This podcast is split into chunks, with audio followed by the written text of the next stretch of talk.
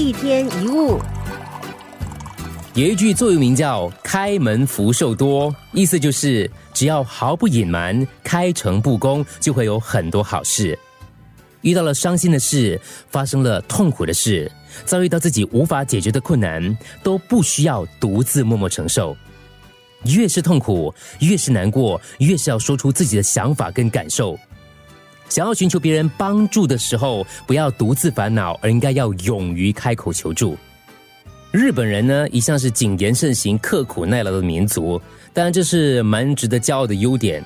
但有的时候，这种民族性也会造成他们自己的痛苦，比如说老年化的问题。很多日本人都会把这个照顾老人的这样的一个责任扛在自己的身上，因为是自己的父母，因为是自己的丈夫或太太，所以当然由我一个人来照顾。无论再辛苦、再痛苦，都会默默的继续照顾，最后变成了由老人照顾老人。当最后无法负荷的时候，就会发生了遗弃或是虐待的事件了。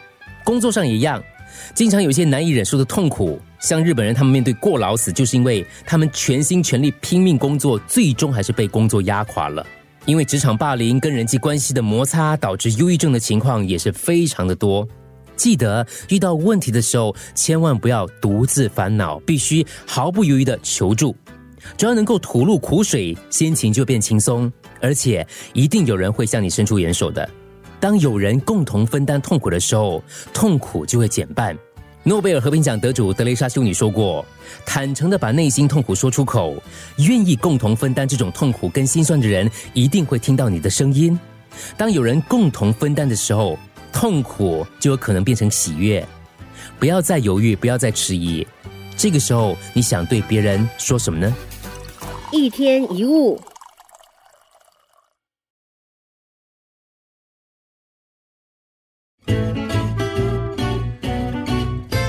一天一物。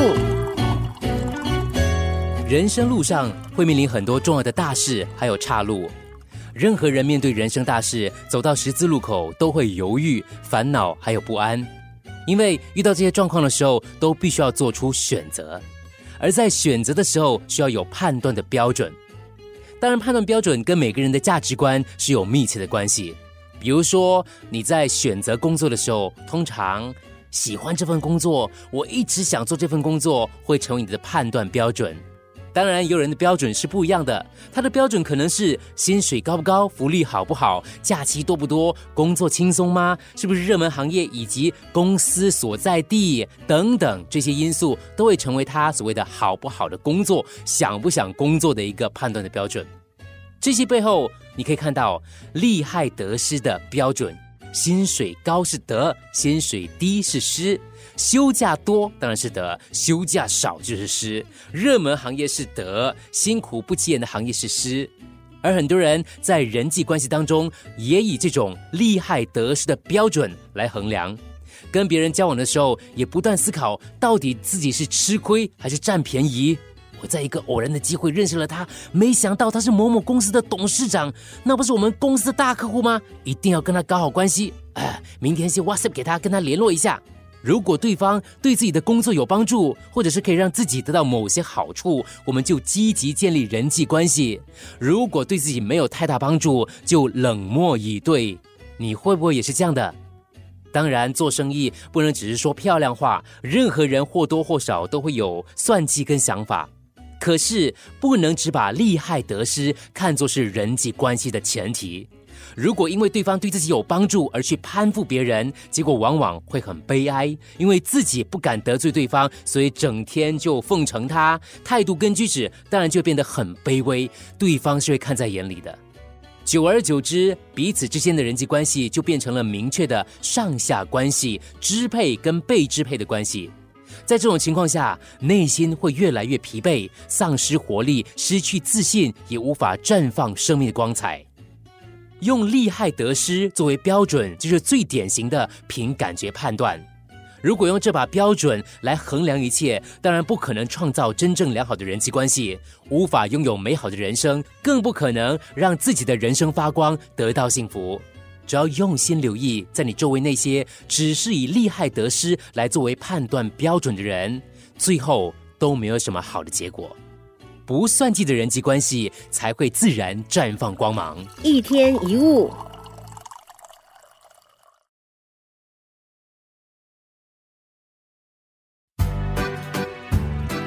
一天一物，欲望无穷，自会痛苦。即使把整座喜马拉雅山都变成黄金，也无法满足人的欲望，因为人类的欲望实在是太无穷无尽了。当然，人类最典型的欲望就是对金钱的欲望，追求金钱没有止境。当我们想要买东西，为了得到某样东西，就开始存钱，这就是跟金钱的基本关系。但是，一旦得到了那样东西，我们就想要更好的东西，于是就想要有更多钱。最后，即使没有特别想买什么东西，仍然会持续的追求金钱，于是就被金钱所困，成为金钱的奴隶，失去了自由。人生应该是做自己想做的事，努力发挥自己的专长，对社会有所贡献，因此得到金钱的报酬。我们并不是为金钱而活，人生的目的是做自己想做的事，发挥专长，其实不是为了金钱。但是很多人。可能跟我跟你一样，都是本末倒置，人生注定会很空虚。有一句话叫“少欲知足”，减少欲望就容易知足。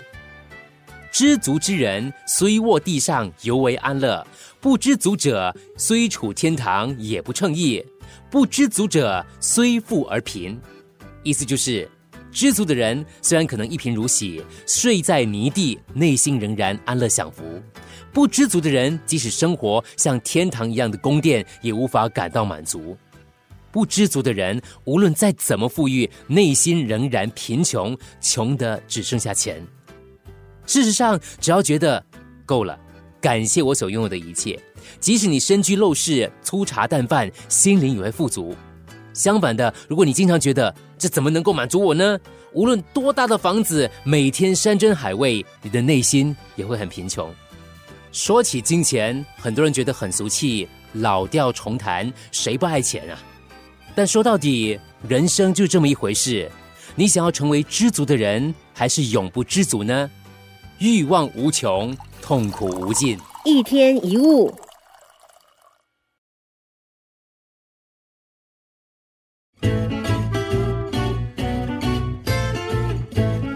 一天一物。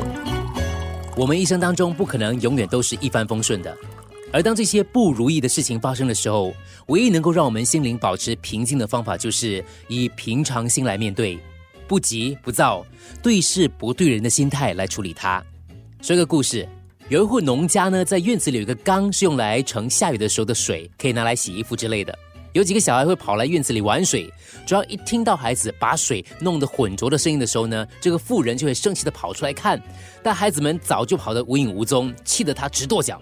她的婆婆看被一缸水弄得心神不宁的媳妇儿，就安慰她说：“你的心怎么比水还容易浑浊呢？那些恶作剧的孩子们，你越是在乎，他们就越是高兴。你不去理他们，时间久了，他们就觉得没什么好玩了。不要管水了。”反正水到最后也会变得清澈的。对于人生当中所遭遇的种种困境跟不如意，有的时候也应该这样，不要太在意，让它自来自去，就会柳暗花明，水清见底。一个有智慧的人不会抱着忧虑而愁眉不展，这种来的自来，去的自去的生活态度，就是随遇而安，是获得清净跟幸福的重要关键。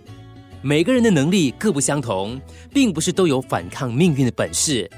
一旦无力反抗的时候，不妨安然的接受命运的安排，淡定过日子。一旦我们学会自去自来，就能够轻松打败生活当中看起来不可能战胜的一些困难。记得让来的自来，去的自去。一天一物。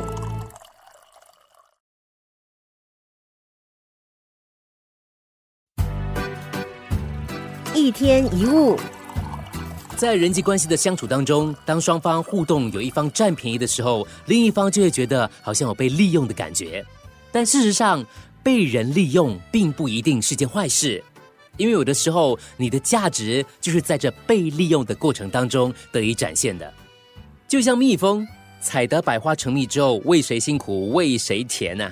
忙了一大圈，辛苦了之后，蜜大多被人取走，甜了别人的嘴。尽管如此，蜜蜂依旧酿自己的蜜，为人所利用，而蜜蜂的价值也正因为被人所用而凸显出来。因此，蜜蜂一直是人类不可或缺的甜蜜的来源，也是大家所喜爱的。所以，为人所用，有的时候是增加自己的价值，就像一块糖，大家利用它来填了味觉，正因为它有甜的价值。而方糖也只有在填了大家的味觉之后，才能够实现自己的存在价值。所以，利用不一定只有负面的意义，它还能够造就众人的利益。